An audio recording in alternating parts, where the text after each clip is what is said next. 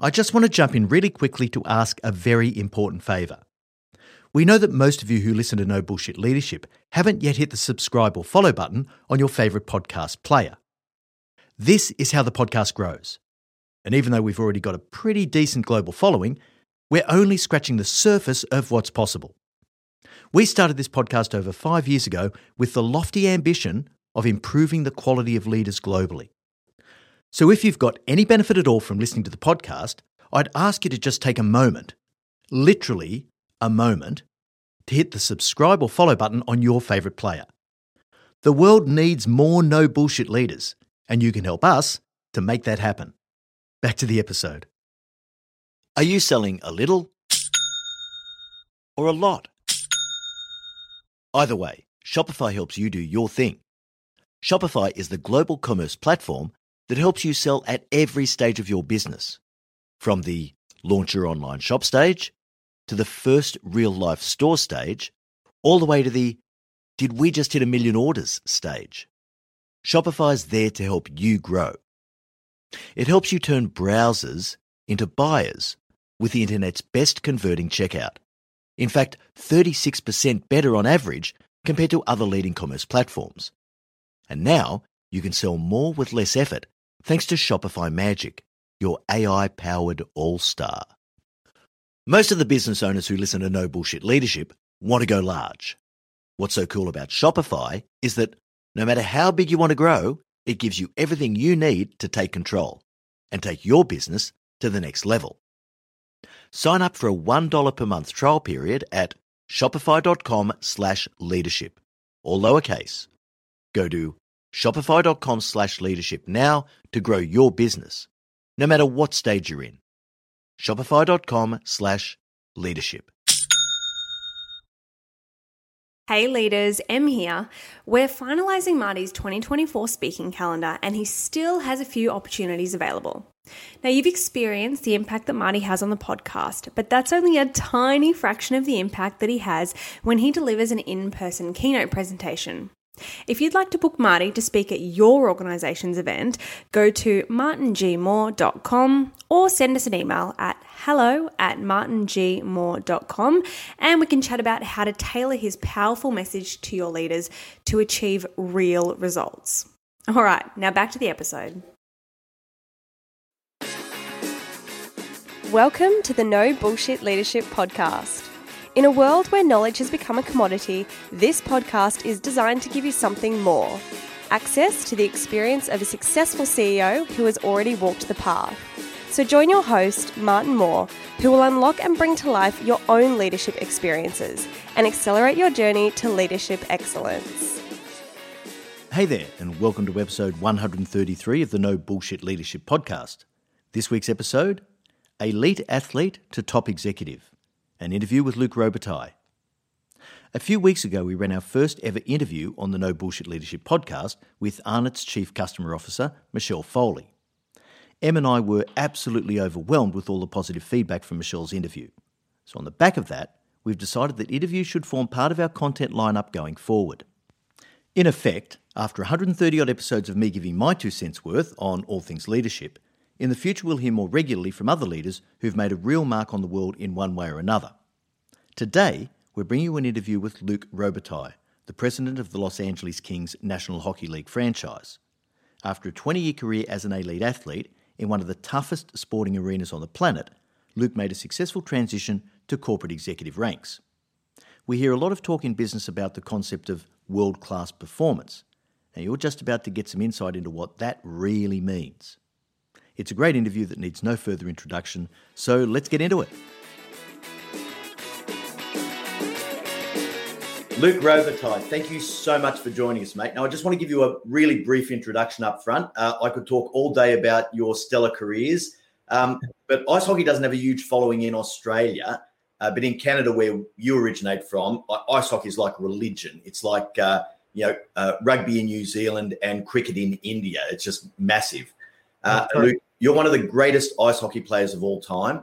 Um, I don't have nearly enough time to go through the accolades you earned during your playing career, but the short story is uh, you had a 20 year career. 2007, your number 20 was retired by the LA Kings. Um, 2009 inducted into the NHL Hockey Hall of Fame uh, in Toronto, which I got to visit that year, funnily enough. Uh, and in 2017, named as one of the top 100 players of all time in the NHL. Now, most interesting, and uh, somewhere where we're going to be uh, focusing a little bit on in this interview, is that you went from a, a, career as an elite athlete to become president of the LA Kings, and of course, have a very, very successful career as a senior executive. And so, for me, um, it's uh, just fantastic to be able to talk to you and get some of your experience in that transition. So, Luc, welcome and thank you so much for all your time. Thank you. It's great to it's great to be with you. I'm a big fan, so. so cheers. So let's let's start off with with going back into history. When when you were drafted into the NHL in 1984, uh, you were picked up by the LA Kings in the ninth round as the 171st overall pick. So that's got a ring of Tom Brady to it, right? Um, mm-hmm. yet in your first season, you won the award as the top rookie in the NHL, and then you retired 20 years later as the highest scoring left winger in the history of the league. So, what was it that set you apart as a player and fueled that journey from being, you know, a young kid with big dreams to becoming an icon and leaving such an indelible mark on the sport? Yeah, I, you know, I think back, you know, you don't think about it while you're playing, but I got to reflect on it over the years. And I, I think the difference between me and most kids that were drafted late and so forth is uh, I was so happy that my name was on the list. And I'll never forget thinking, okay, my name's on the list. Now it's up to me. And because, you know, like I, I kind of knew it, like it was up to me. And I was highly, highly competitive. And, uh, you know, that that whole, that, uh, what's that name of that book, The Outlier? Oh, yeah. Yeah. The 10,000 hours, I kind of did it double you know, over my, when I was 16 and all my friends would say, let, you know, drinking age in Montreal was 18 and didn't ever ask for ID or anything. So all my friends would go out in the summer and I would say, I'm going to stay tonight and go skate or go practice. Not knowing, like I just love doing it and I want to get better. I, I didn't know if I could, I had a chance to turn pro or something, but years later, you know, all my friends look at me and they go, man, I wish I would have gone and skate with you, you know, because everyone in Canada wanted to play pro. And looking back, I think that's that was the difference between me and everyone else. Yeah, well, for sure. And uh, you know, you put the work in, right? But isn't it interesting? You used to go out and skate, but your critics used to say Robitaille can't skate, right? Yeah. When you, when you first came into the league. So what was that all about? They actually said that was slow. You know, everybody's yeah. seen it Zamboni in hockey. They, there was one scout actually wrote one time that I was slower than the Zamboni, which is really slow. but you, you know what? I, I I had this attitude in my mind as a kid or as I grew and you start getting a bit notoriety was if someone says something right about me, my my thinking was I'm going to prove that they're right. And if they said something negative about me, my goal was to prove them wrong. Right. I never really took anything in a negative way or took anything for granted. I just went with it. So when they said I couldn't skate, I do remember asking my dad, "Is it true that I'm that?" So he goes, "Well, all I know, son, when there's a loose puck somewhere, you seem to be there first. So keep doing what you're doing." I yeah, said, "Okay." Absolutely, you know? yeah. I yeah. did work at it every day. yeah, absolutely. It's good to get that perspective, and and and obviously, you know, focusing on the results that come through. Uh, you know, you can't have the sorts of seasons of um, goal scoring records that you got if you couldn't skate, right? So obviously, but yeah. um, that one of the other things that amazes me is you had incredible longevity as a player, and you see this occasionally with guys like Jagr and uh, you know Mark Recchi, and then you know in football Tom Brady and these guys. Uh, but you know, hockey is a brutal sport, and it is so demanding both physically and mentally, and the yeah. speed and the skill and the toughness that are required to play at that highest level in the NHL is just beyond what most people can imagine. So, what was it that made you keep coming back year after year after year when those demands on you would have been so great?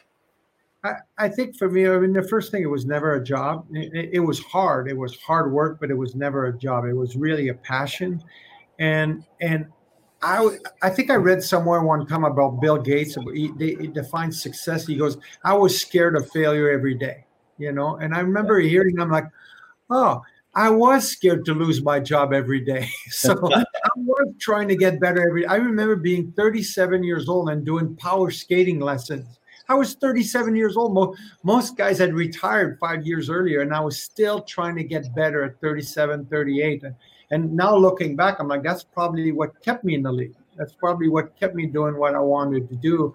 My dream, and you know, I read a book about Tom Brady, and it's the same thing. He seems to want to improve every year and get better, yeah. and it means you never take anything for granted. Yeah, absolutely, absolutely. So, so what was it that finally made you decide that you didn't have one more season in you?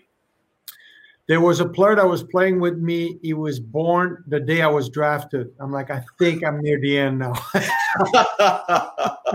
I'm like, he was born the day that I got drafted. I think this is gonna be near the end. No, but towards the end, you know, like I, I never thought about it, but my last five, six years, my back was pretty bad. And I would get to the rink like two, three hours earlier than everyone else and just trying to get ready for every game. And I, I describe it where you squeeze a lemon and there was no drop left. Like right. the one thing that I love is once I retired, I had absolutely no regret. I wasn't good every day, but I tried to be as good as I could be every day. So by that time, it was I was good with it. I just walked away and I was totally fulfilled. No, like I knew what I was going to miss, which we always talk about missing the locker room environment and all that.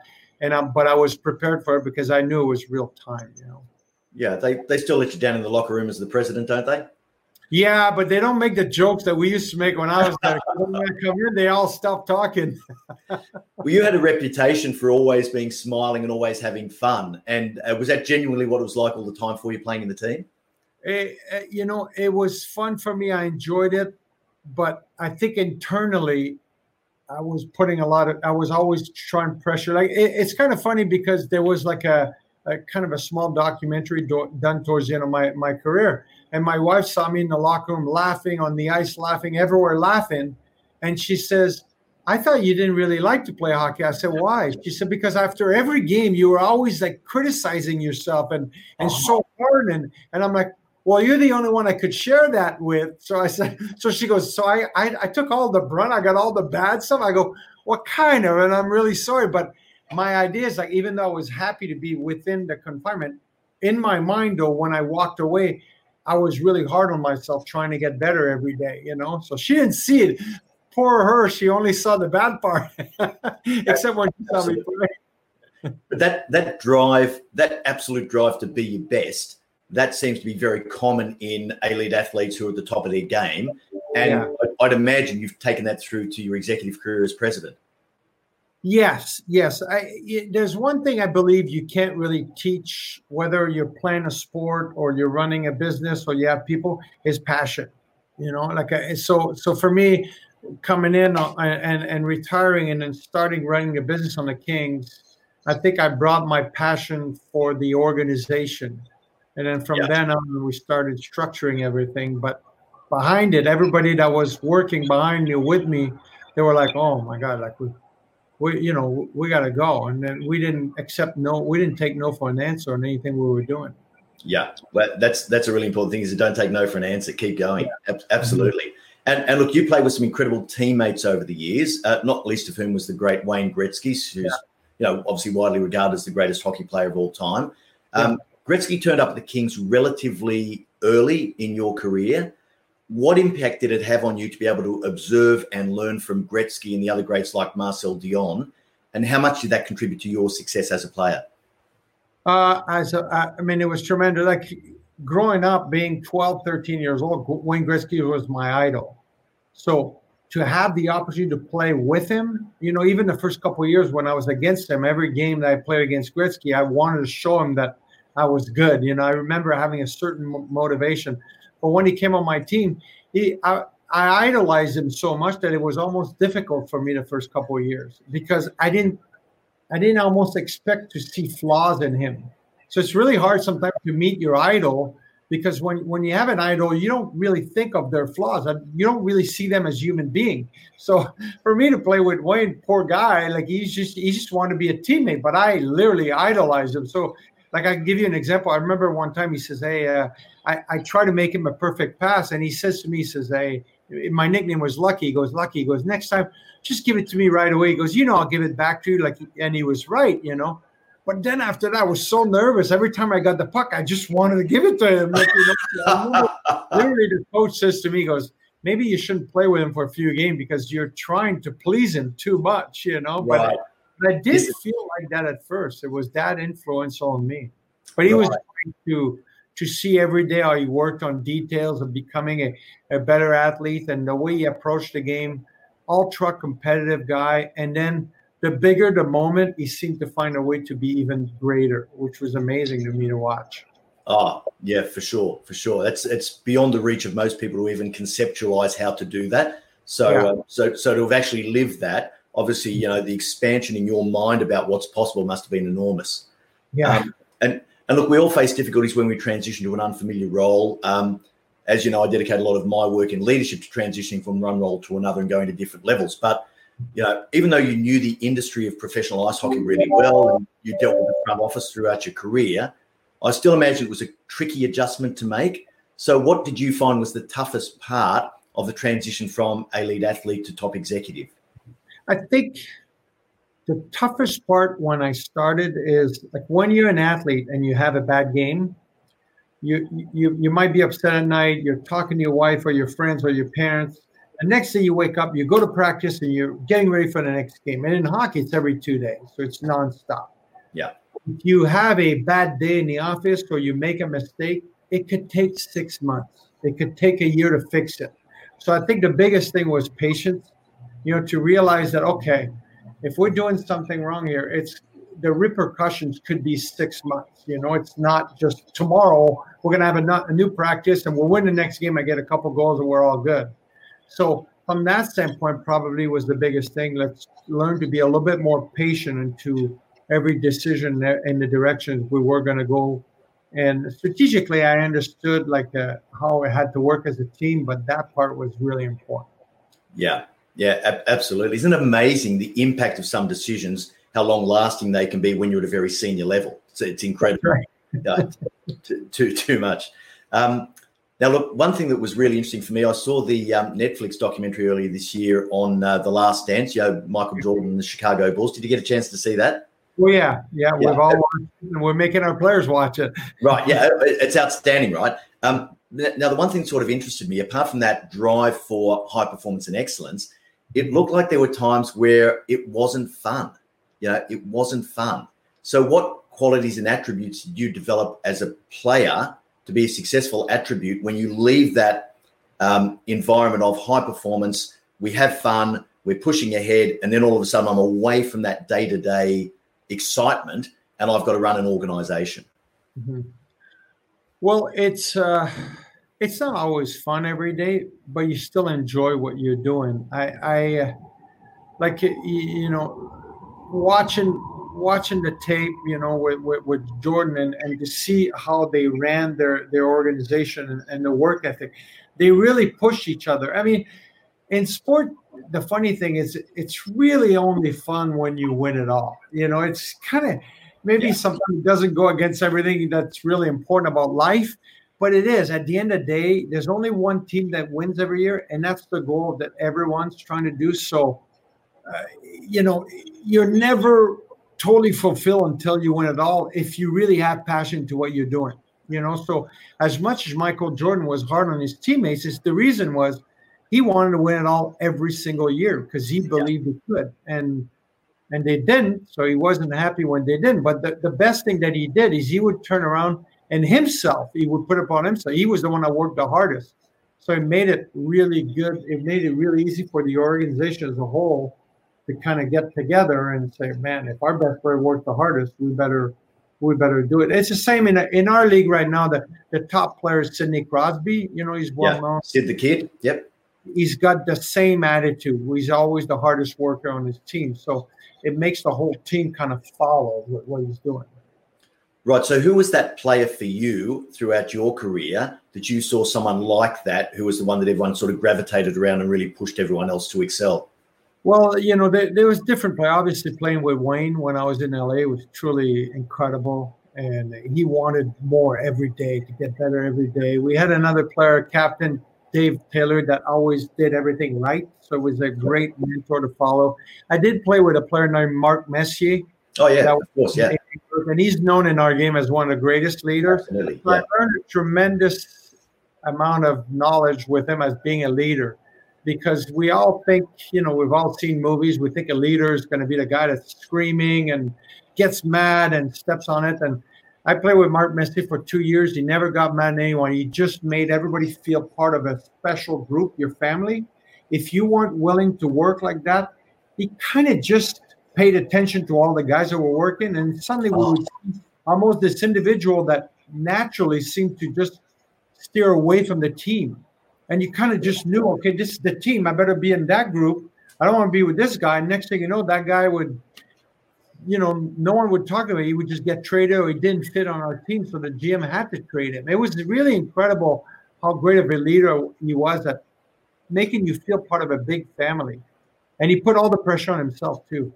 Yeah, that, and that is that is an awesome story, Luc, because um, I talk about spending, you know, 80% of your time with your best people, not the other way around. Yeah. so what, what, you're saying about Mark Messier is that he did genuinely spend the right amount of time with the top people and the other ones just sort of drifted away. That's an awesome lesson, isn't it? That, that's really that's really what he did. And then, but the, he put the pressure on. So I'll give you an example. One time we were in a game, and I was still pretty young on that team, and you know I was known as a goal scorer, obviously. And I remember, you know, he had never say anything the first year. One game we were down two one, and he's between the second and third period, and he just kind of in the room. He's like a couple. Of, All right, boys, we got to get this one. We got to win today. He goes, I'll tell you what. He said, I got one, I, meaning I got a goal. He goes, he, he leans and he goes, Lucky, you got the next one? And I've never felt that much pressure in my life. yeah, yeah, but but you kind of just knew as an athlete and a leader, he meant it. He was going to get one, but he's like asking me if I got the game winner or the game tied. And I was like, yeah. I was so I I did get a goal. So I was so happy that I made him. I didn't even care about the team. I was so happy that I made him happy. But but it was like it was amazing the way he handled that. It was great. Yeah. It's incredible. That's the leading from the front thing, right? Which is interesting. So he still did his job as the captain, right? Fantastic. Yeah. So so you've tasted the pinnacle of the sport, right? The Stanley Cup, mm-hmm. um, three occasions. Once as a player with uh, the Red Wings, and yep. twice as an executive of the Kings, right? So which one was your most satisfying and why? Well, they're all satisfying because it's so special, but definitely winning as a player, because I was a little kid and I wanted to win as a player, that was that was the ultimate plan for me. And it took me 16 years to get there. There were a few times where we got to the semifinal finals, and I really thought we'd be back the next year. Then you don't realize how hard it is until you get later in your career. So and to winning. And, and the reason why it was so important for me to win as a player is because then it made me understand what it takes to really be successful. Yeah. Because I was a successful athlete. I had a lot of accolades for 16 years. I was leading the league in scoring and, and my position and everything. But I never knew that to really win, to that the, the one difference between being the finalist and a champion is is understanding that it really does take everyone like in hockey, we have four lines of forward. Obviously, the superstars play on the top two lines and then so forth. But you can't win the Stanley Cup unless the fourth line does its job. Yeah, absolutely. Or you might have two guys that sat out. Let's say you win the Stanley Cup in 25 games. You might have two, three guys that sat out for 23 games. And then suddenly out of nowhere, you have a couple injury. They come in that one game, they do that one play that helps saves a goal when we win, we all realize and know how important that play was. So we we within that small group of 25 guys, we're we're hugging each other, and, and you ne- you you really understand that what it takes. So for me, after that, to be able to take that in the business and understand that it takes everyone to be successful was great. And then the, the one thing uh, about winning when I was running the business is when I won as a player, it's really the 25 players and your coach and your trainers that you you inside that bubble where you you go to war per se.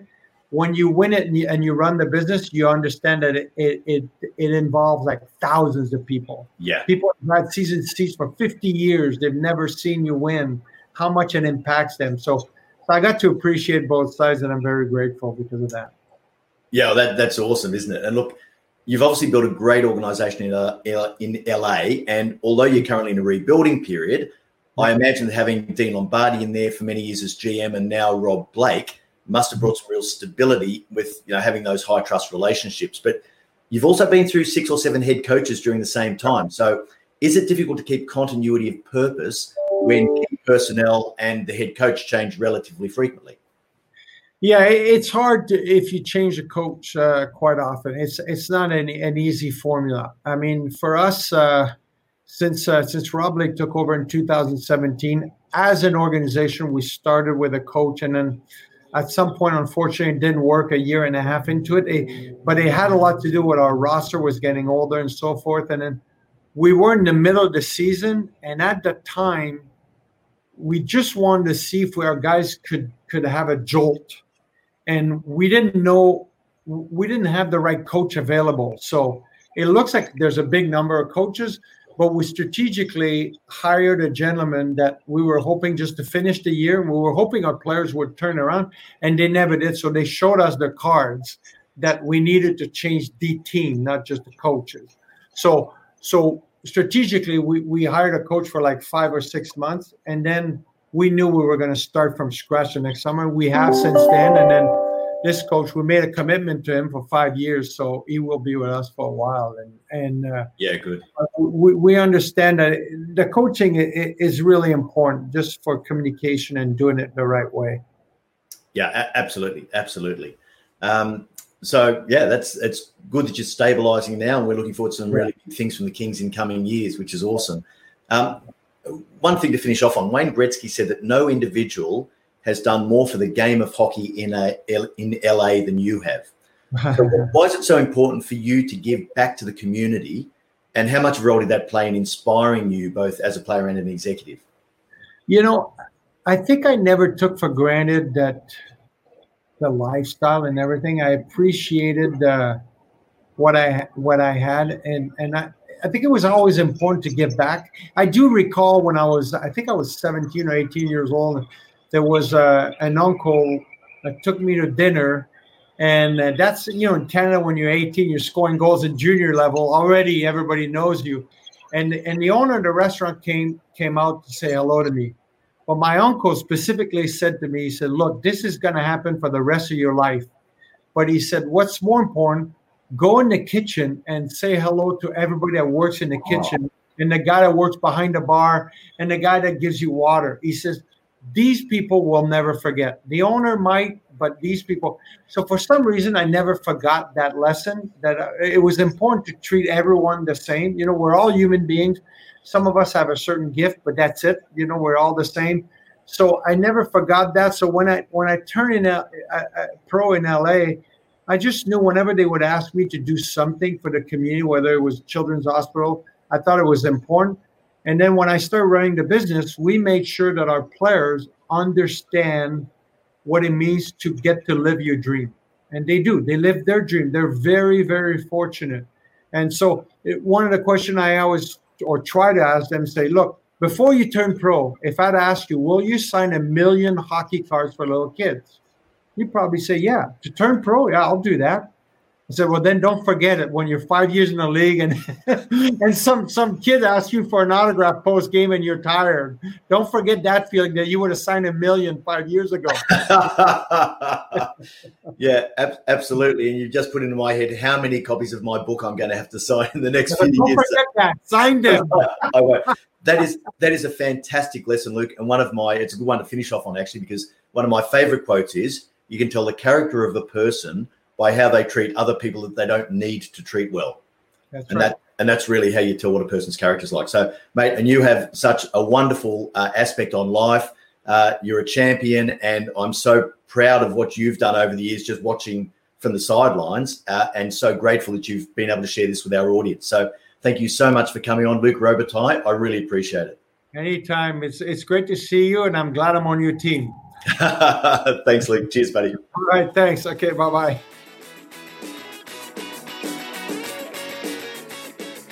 All right, so that brings us to the end of episode 133. I really hope you enjoyed those insights from Luc and that they help you to get a better understanding of what it takes to produce truly world class performance. His lessons on work ethic, individual accountability, teamwork, and most interestingly, gratitude are incredibly important ingredients of success, no matter what industry or what company you happen to be in now. I really hope you can incorporate some of those into your own leadership repertoire. Thanks so much for joining us. And remember, at Your CEO Mentor, our purpose is to improve the quality of leaders globally.